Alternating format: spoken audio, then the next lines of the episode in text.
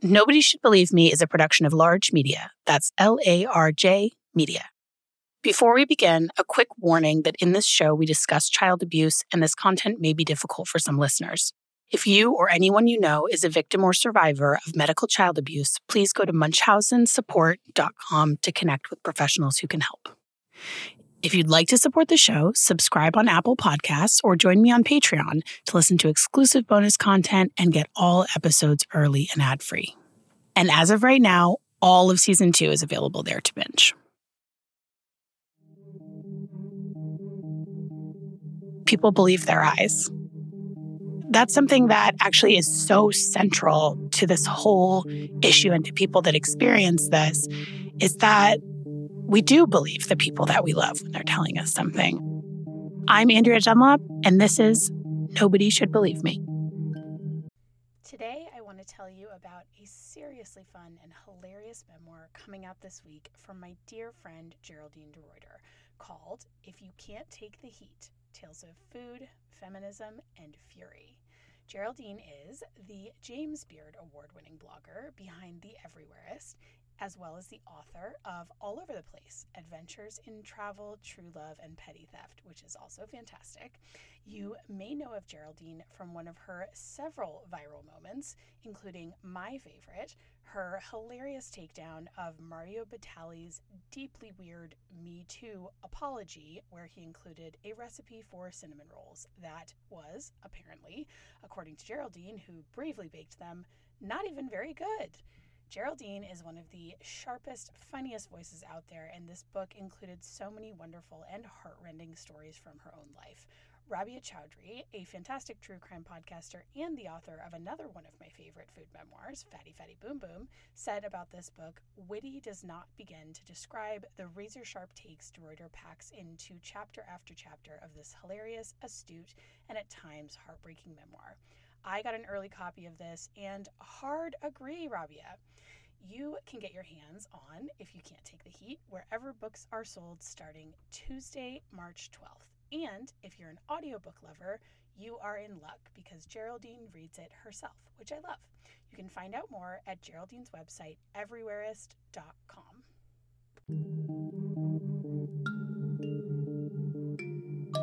We've talked a lot about Alyssa Waybourn this season, and now I want you to meet her.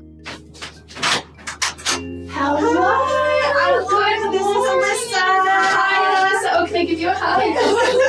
so nice to meet you. Hi, Laura. So nice to meet you. She and her mom, Laura, met up with us during a trip to Fort Worth. Interviewing a teenager was definitely something new for me, but Alyssa made it really easy. She instantly lit up the room with just all of this cheerful energy. I was really honored that the Waybourns had put enough trust in me to talk to their daughter. It's hard enough to talk about traumatic things you've been through when you're an adult, but for a kid, it's just a huge ask. And so I brought a little gift with me to break the ice. And then, Alyssa, your mom told me that you like to doodle, so I brought these for you. These are nice pens. Those are cool. Are they like gel pens? Yeah, like they're felt, felt oh, Nice. like on the top, but they also look like gel. Nice. Cool. We were here to talk about some really difficult things, but it was also important to me to just get a sense of who Alyssa is now. And that is a bright, resilient young woman who was starting her very first job later that day. My older brothers, Caleb and Lucas, they work at CiCi's, and I'm going to work today. You're going to work today? Yeah. Oh, okay. Is this your First day. first first day at the first Yeah. job? Okay. What do they do at CiCi's? It's a pizza and like salad bar sort of thing. Okay. Like so there's sometimes salad. what are you going to be doing at CiCi's? Um, I could be bussing and I could be uh, washing dishes. Okay. I could be doing one of those, but I really enjoy cooking. I want to cook. Do you think you want to do that maybe as a career, be a chef? Maybe. I mean, I, it's it's come up. Yeah. yeah. yeah. Especially whenever I was little and I was cooking with my gram, and I would just be like, "Hey, Graham, we should make a restaurant called Graham's Bakery or something like that." hmm And I would like make up a pretend restaurant thing in the living room of her house, and she would like be the customer and she would walk by and I would be like, "Hey, would you like some banana muffins?" this moment is really sweet. Alyssa is laughing, and this is clearly a really happy memory. And it's also poignant because, as we remember from this case, Alyssa was being starved by Brittany, and here she is fantasizing about feeding other people.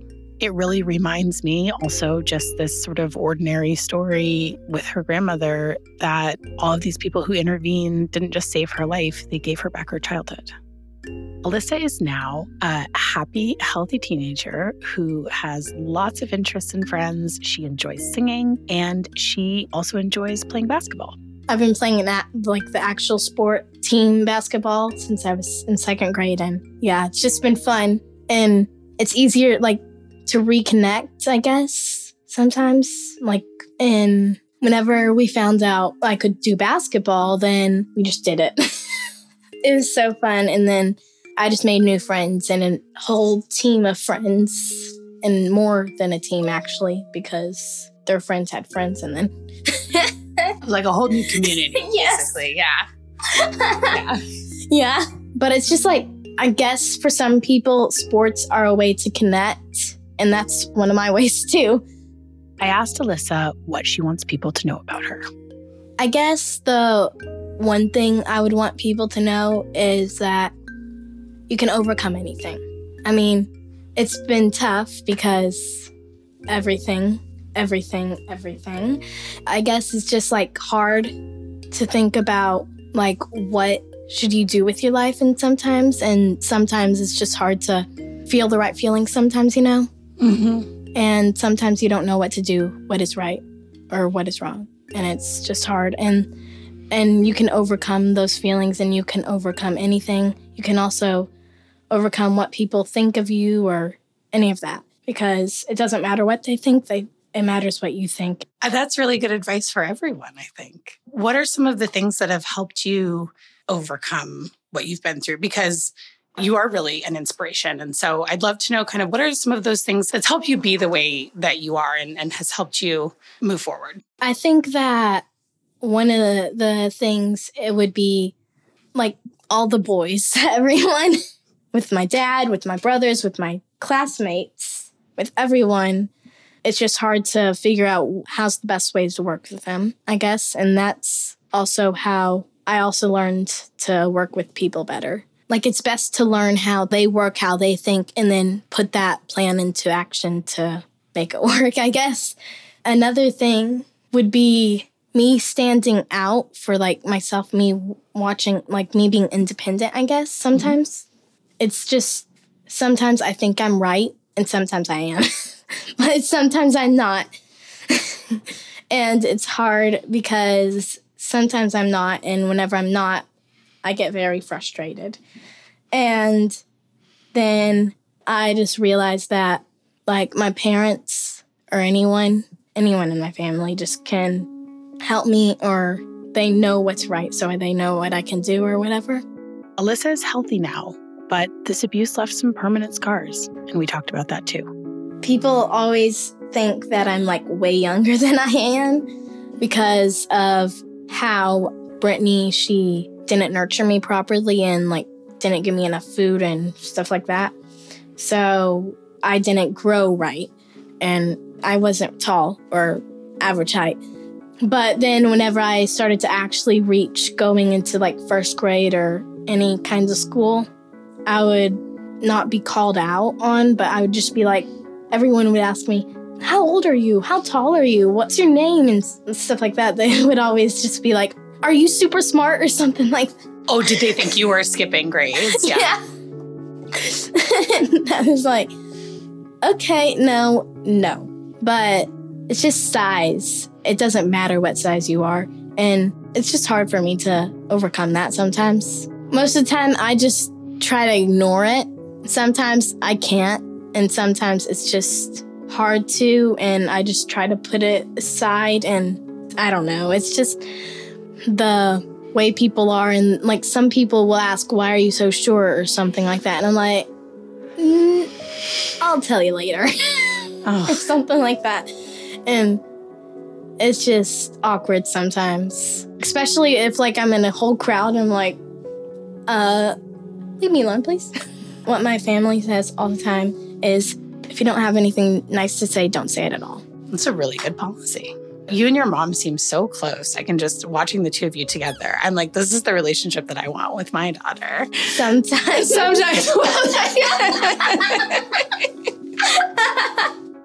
Alyssa is so happy and sweet. And sitting with her, it could be really easy to forget about these terrible things that happened to her when she was really little. I wondered how much of any of it she remembered.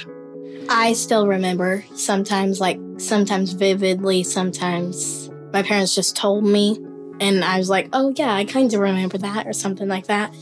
But I guess, like, sometimes I try to just push them away because some of them are just dark, I don't know, just dark memories, I guess. What are some of the things that have helped you sort of process that? I'm just kind of curious to know, like, how that, yeah, like how, how you kind of reconcile those things like sometimes I would just be like asking God, why did he do this to me? Why did he like pick me? And sometimes I would think I'm the only one that ever went through it. And then my mom would be like, no, you're not. There are plenty who have done that. I'm not done that, um, been through it. And it's just hard to think that other people have been through it. And I just hope that no one else has to go through it. It's just tremendously terrible. Yeah. Well, I'm glad you said that actually, because that's something that everyone we've talked to has said to us that they felt like they were the only one. And for me, I, you know, I'm coming at it from a different vantage point. In my case, it's my sister. But I felt like I was the only person that had ever, you know, it's it's not a a lot of people have big bad things that happen to them, right? And a lot of people go through trauma.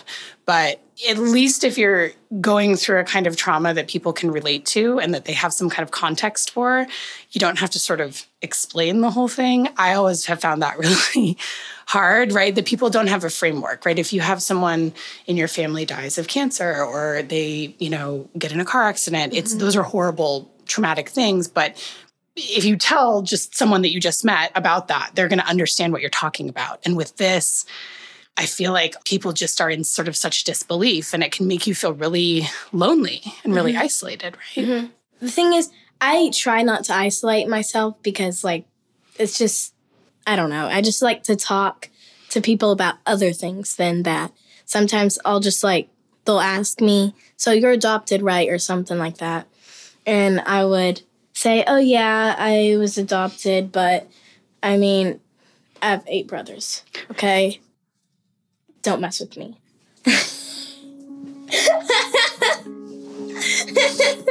Even as a teenager, Alyssa is a force to be reckoned with, and she's working to help other kids who've gone through what she's gone through. She told us about a recent trip to the Texas state legislature.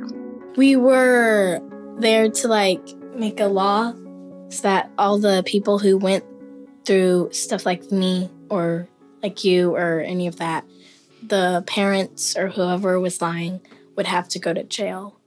And I was excited at the time so that it would happen, but it hasn't happened yet. And no one, no one, I, I know, I know people understands it, but people sometimes just don't. They can't. They don't realize that it's wrong and it happens. So, yeah. Like, I would try to tell everyone that I knew about it. I'd just be like, oh, yeah, I'm making law. Vote for it or something like that. yeah. Not vote for it. She's on the campaign. Yeah.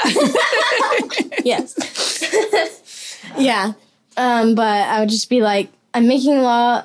Just please know that this is real. This happens. And I would be like, asking them to pray for me or something like that. And they would. And I'm glad that like it's gotten through here and we've went to the court two times already. And they haven't done anything about it. So I hope that third time maybe. What did you tell those lawmakers when you were in front of them?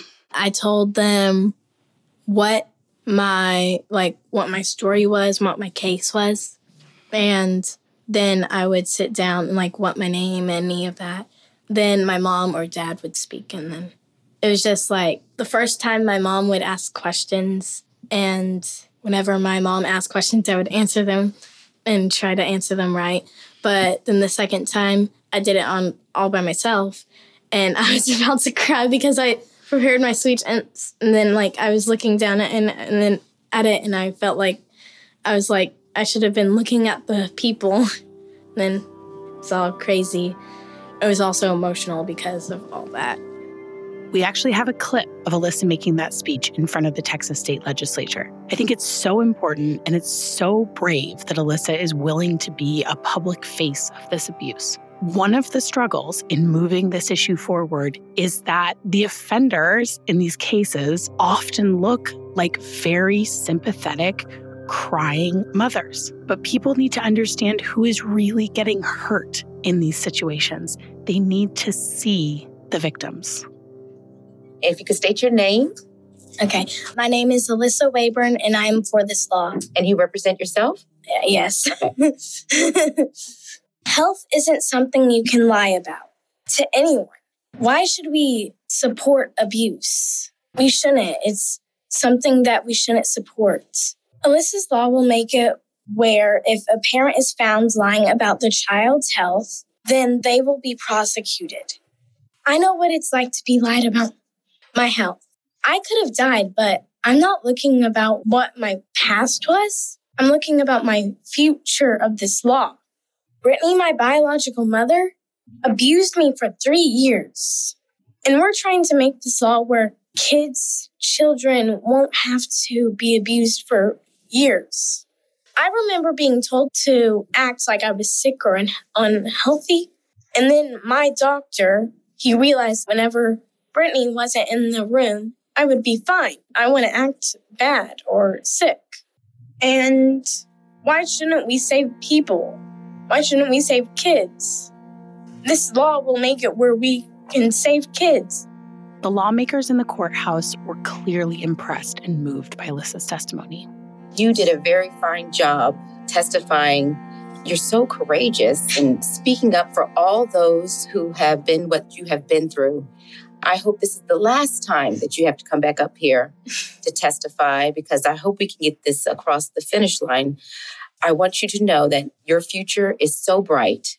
Thank you. Uh, I have no doubt that if you want to, you you would have a seat up here one day. So your future is is only limited by yourself, and I see that you have no limitations. Uh, Thank you. So thank you so much for being here to share your real experiences because you're helping so many people that don't have a voice. Alyssa's mother, Laura Waybourn, also testified that day, and she was understandably choked up hearing her daughter talk. Well, that was amazing. Yes. So proud of that little girl. I'm Laura Waybourn. I am Alyssa's mother. Sometimes I have to say adoptive, but I am her mother. I am for the bill. I was a CPS investigator years and years ago before I was a mother. I worked. Laura went on to give very moving testimony about her experience both as a mother and someone who is familiar with the ins and outs of CPS. I wanted to share an update about this bill.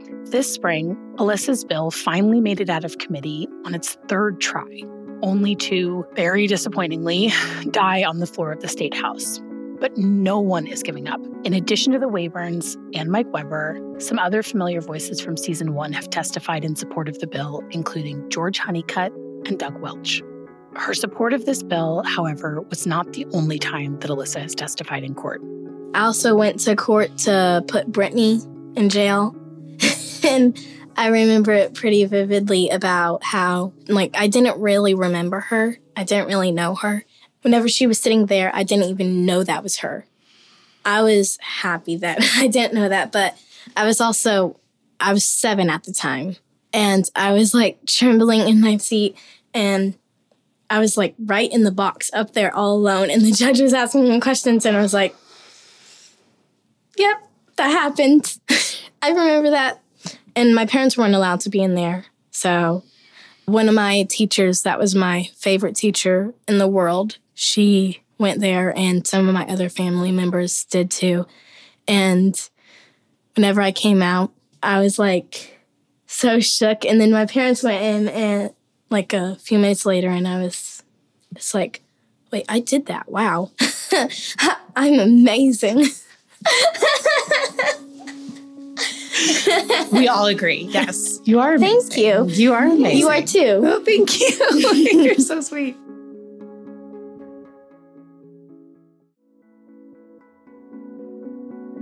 As we discussed on a previous episode, Brittany took a plea deal and she went to prison for five years. She served every day of that five year sentence. She had been released by the time we did this interview, and I wondered if Alyssa had had any contact with her since she'd been out.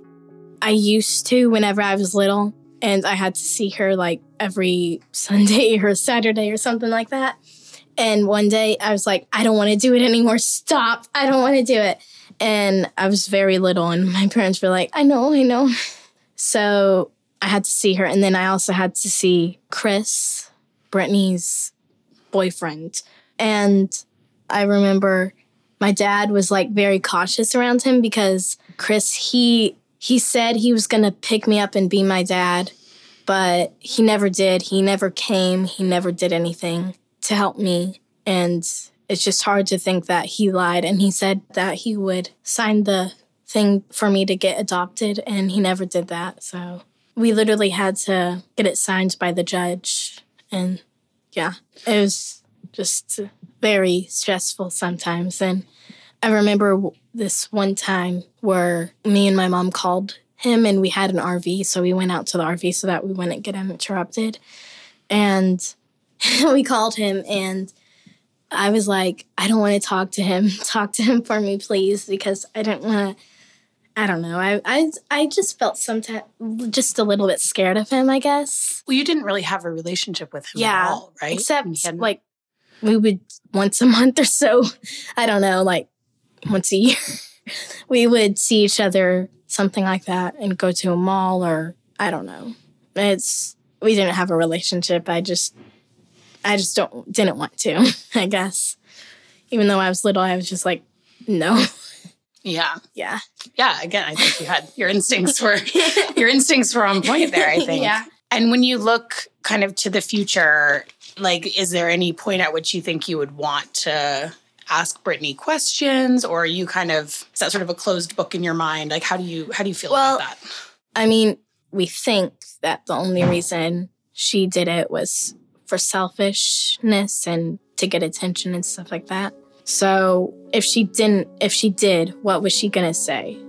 Up until now, Laura Waybourn had not chimed in, and I was impressed as a fellow mom that she had been able to let Alyssa speak for herself despite how protective she must have been feeling. But in this moment, she did chime in to remind Alyssa of something that happened. Do you remember at one of your visits you asked her why she did it? You don't remember that? Mm-mm. You were, I think you were four. You asked her, Wow. I don't remember that. and she just said she just kind of denied it. You were really mad. I would have been. That sounds like me. that sounds like me. Wow. You said something like, "Why did you do that to me?" And she said something like, "I wrote it down a long time ago. I don't know exactly, but she said something like, "What?" or "I didn't," or she acted. You know, she just kind of blew it off. But the person that was watching your visit was right there and heard the whole thing. I did not know that. It sounds like something you would do, though, doesn't it? does. it really does. Yeah, it's a big spirit for four year olds. Ah. Yeah, yeah. that's amazing. In your mind, you're like, you're good. You don't need to have any more conversations with her. I mean, if she's gonna deny it, th- no. then no. yeah, I I would just do a closed book, I guess. Did she ever take any accountability or apologize to you? Or, I mean, obviously she took a plea deal, but I know that's not the I'm- same thing as taking responsibility. I'm pretty. Didn't she say something like in the courtroom?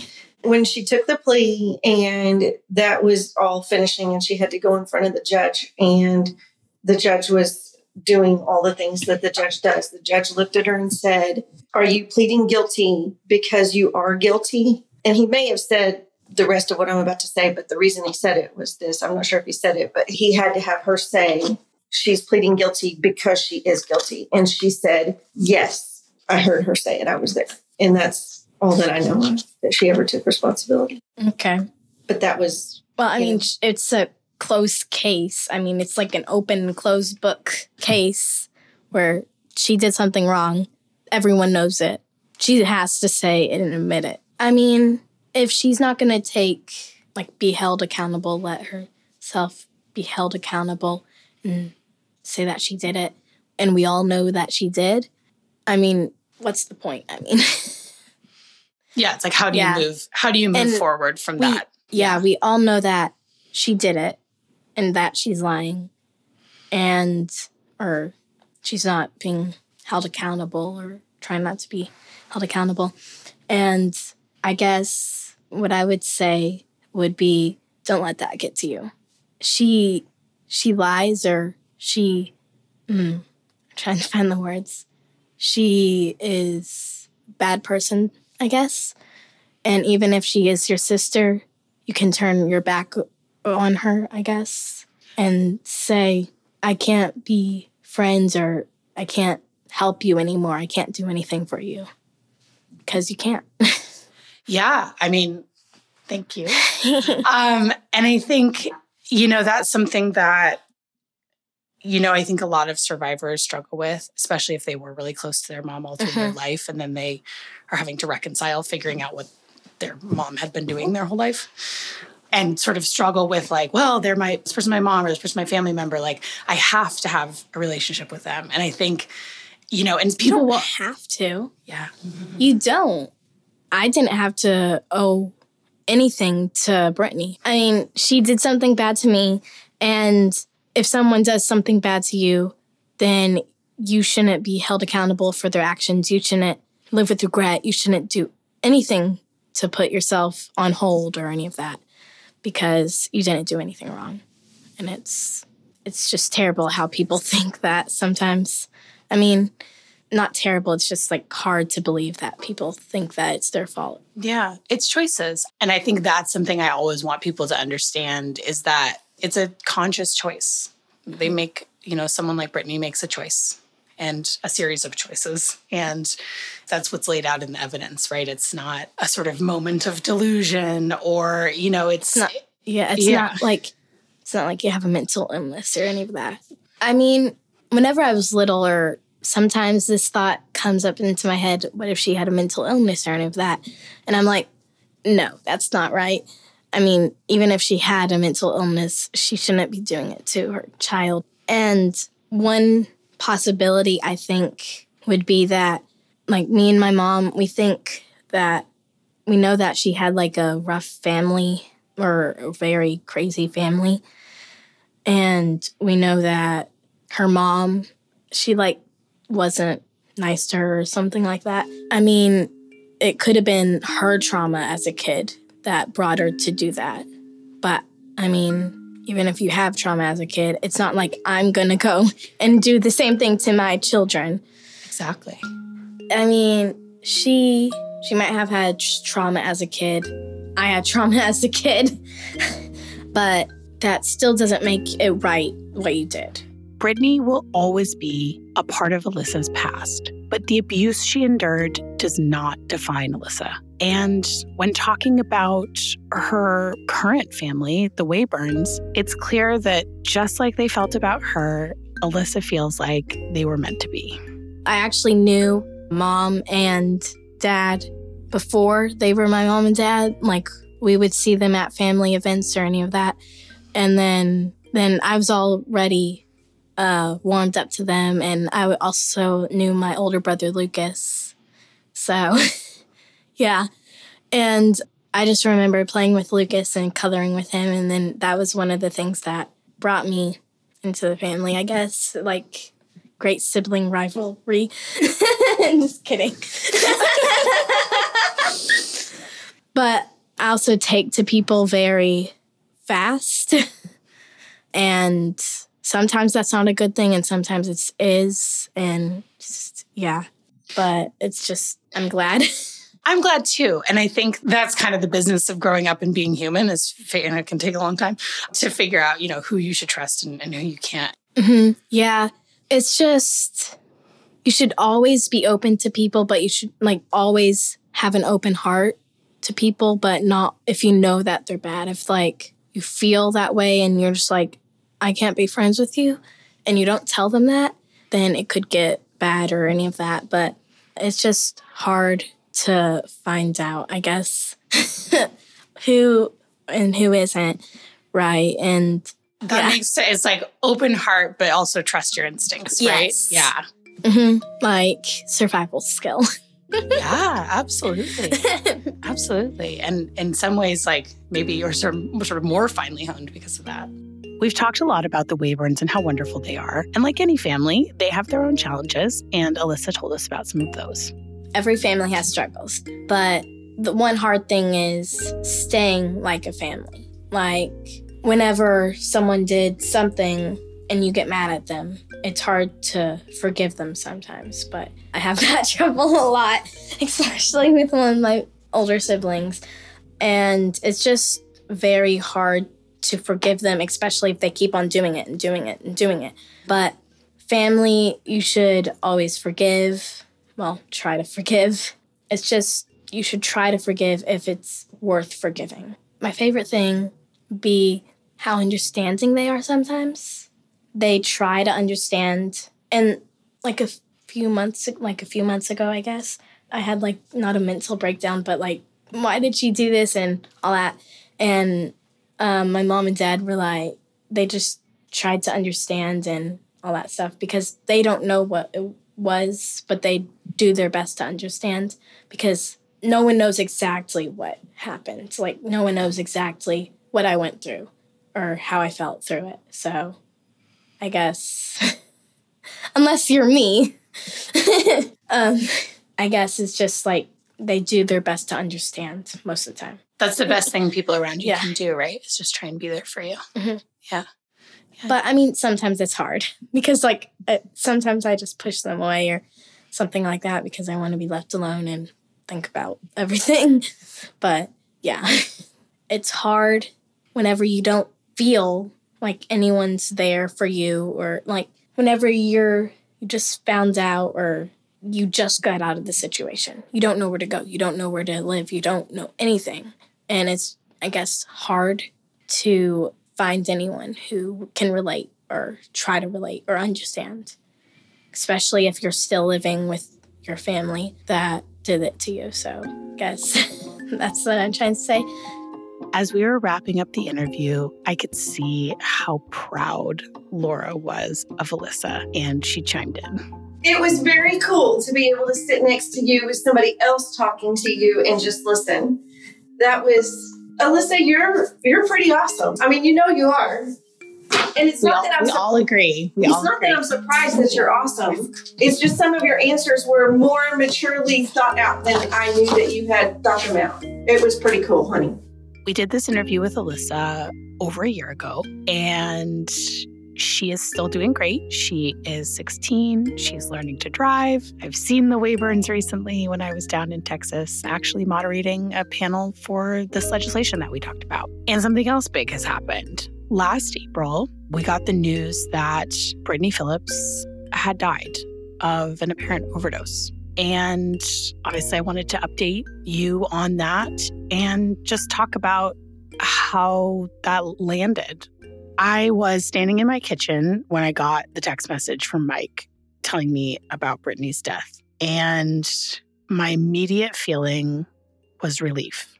I knew that the Waybourns and Mike, and certainly for myself, that we were all worried about the day when Alyssa would turn 18 and Brittany would inevitably try to get back into her life. And as much as Brittany didn't raise Alyssa and Alyssa doesn't have the same attachment to her that a lot of the survivors that I talk to have to their mothers because they were by and large raised by their mothers, I still have seen adult survivors dealing with how complicated that relationship is. And I didn't want that for Alyssa. I've loved these moments in talking to her in the Waybourns where we talk about her genuinely forgetting that the Waybourns were not her original parents. And what I would most want for her is what I would most want for any survivor, which is to move forward. I don't think there's a lot of opportunity to really have a healthy relationship with a parent that does this to you. I think that what making this show over the last three years and being really immersed in this topic has brought home for me is how dangerous these women are. And I was worried about Brittany. Brittany is a couple years younger than me. She was still young enough to have more children. And I think I felt a tremendous sense of relief when I heard about her death because I know she can't hurt anyone else now. And my second thought was, what a sad waste of a life to spend your life the way that she had. I know that Alyssa and the Waybourns, they may have some kind of mixed feelings over that death. But for me, I'm relieved that Alyssa doesn't have to put additional emotional energy into trying to deal with that person coming back into her life. Like Brittany, when we looked up her Facebook, her profile picture was a picture that we talked about in this podcast, which is her with Alyssa as a two year old wearing leg braces.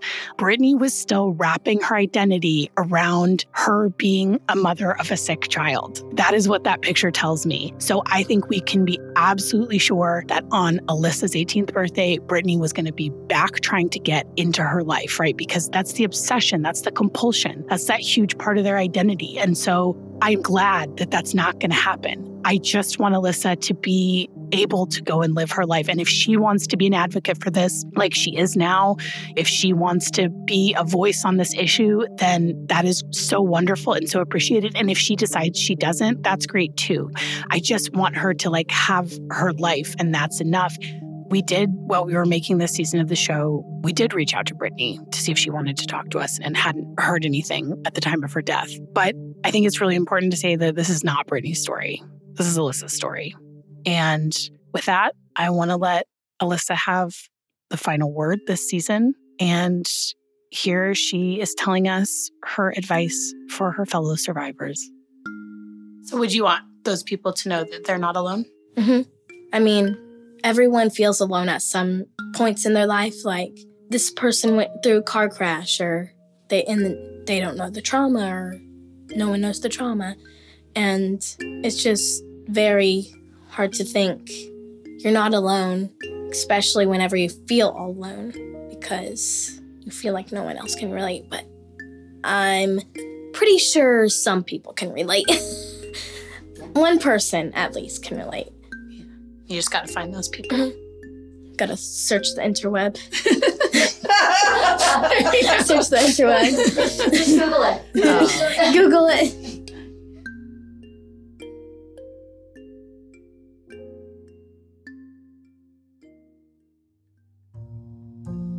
Nobody Should Believe Me is produced by Larj Media. Our music is by Johnny Nicholson and Joel Schupak. Special thanks to our lead producer, Tina Knoll, and our editor, Travis Clark.